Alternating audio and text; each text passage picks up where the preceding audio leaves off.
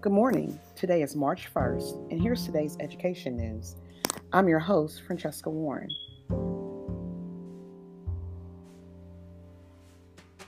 The ACLU education groups warn Granbury schools their book removal process violates student rights. Granbury school officials are violating the First Amendment by removing books from libraries, the ACLU of Texas and other civil rights organizations claim in a letter sent Monday to school districts. The Hood County district took more than 125 books off campus library shelves as part of a review prompted by Texas Republican leaders who are cracking down on books they deem obscene or pornographic. Many of the titles in the crosshairs are about LGBTQ characters or the country's history of racism. Mask-optional school districts exceed those requiring masks.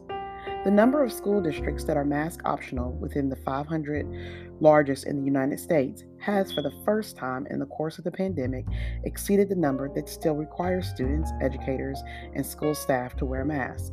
And that number is expected to accelerate following the updated school guidance from the Centers for Disease Control and Prevention that rolled back its recommendations of mask mandates. As of February 27, 243 of the 500 largest districts are mask optional, the highest level seen this academic year, and an increase from 176 on February 4th, according to the school tracking site Burbio. 240 school districts still require masks, while 17 require masks only for certain groups of students.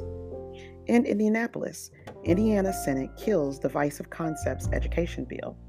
The Senate opted not to call House Bill 1134 for a second read Monday, missing the deadline for a second reading and effectively killing the bill.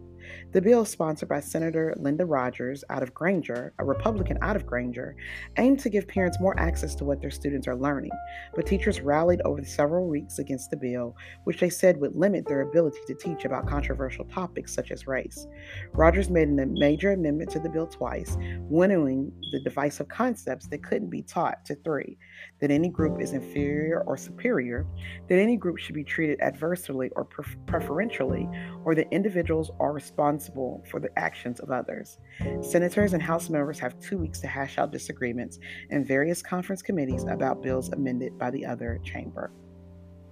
In national news, the Education Department continues the overhaul of student loan servicing and other student loan news for this week.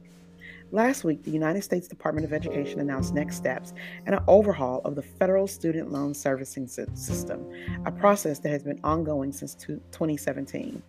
Here's what you need to know about this week's loan trends and how they can impact your balance. The Education Department begins implementing long-term revisions to student loan servicing. That's our news for today. If you have a story you would like for us to cover, please email us at info@theeducatorsroom.com and visit our website at www.theeducatorsroom.com. Have a great day.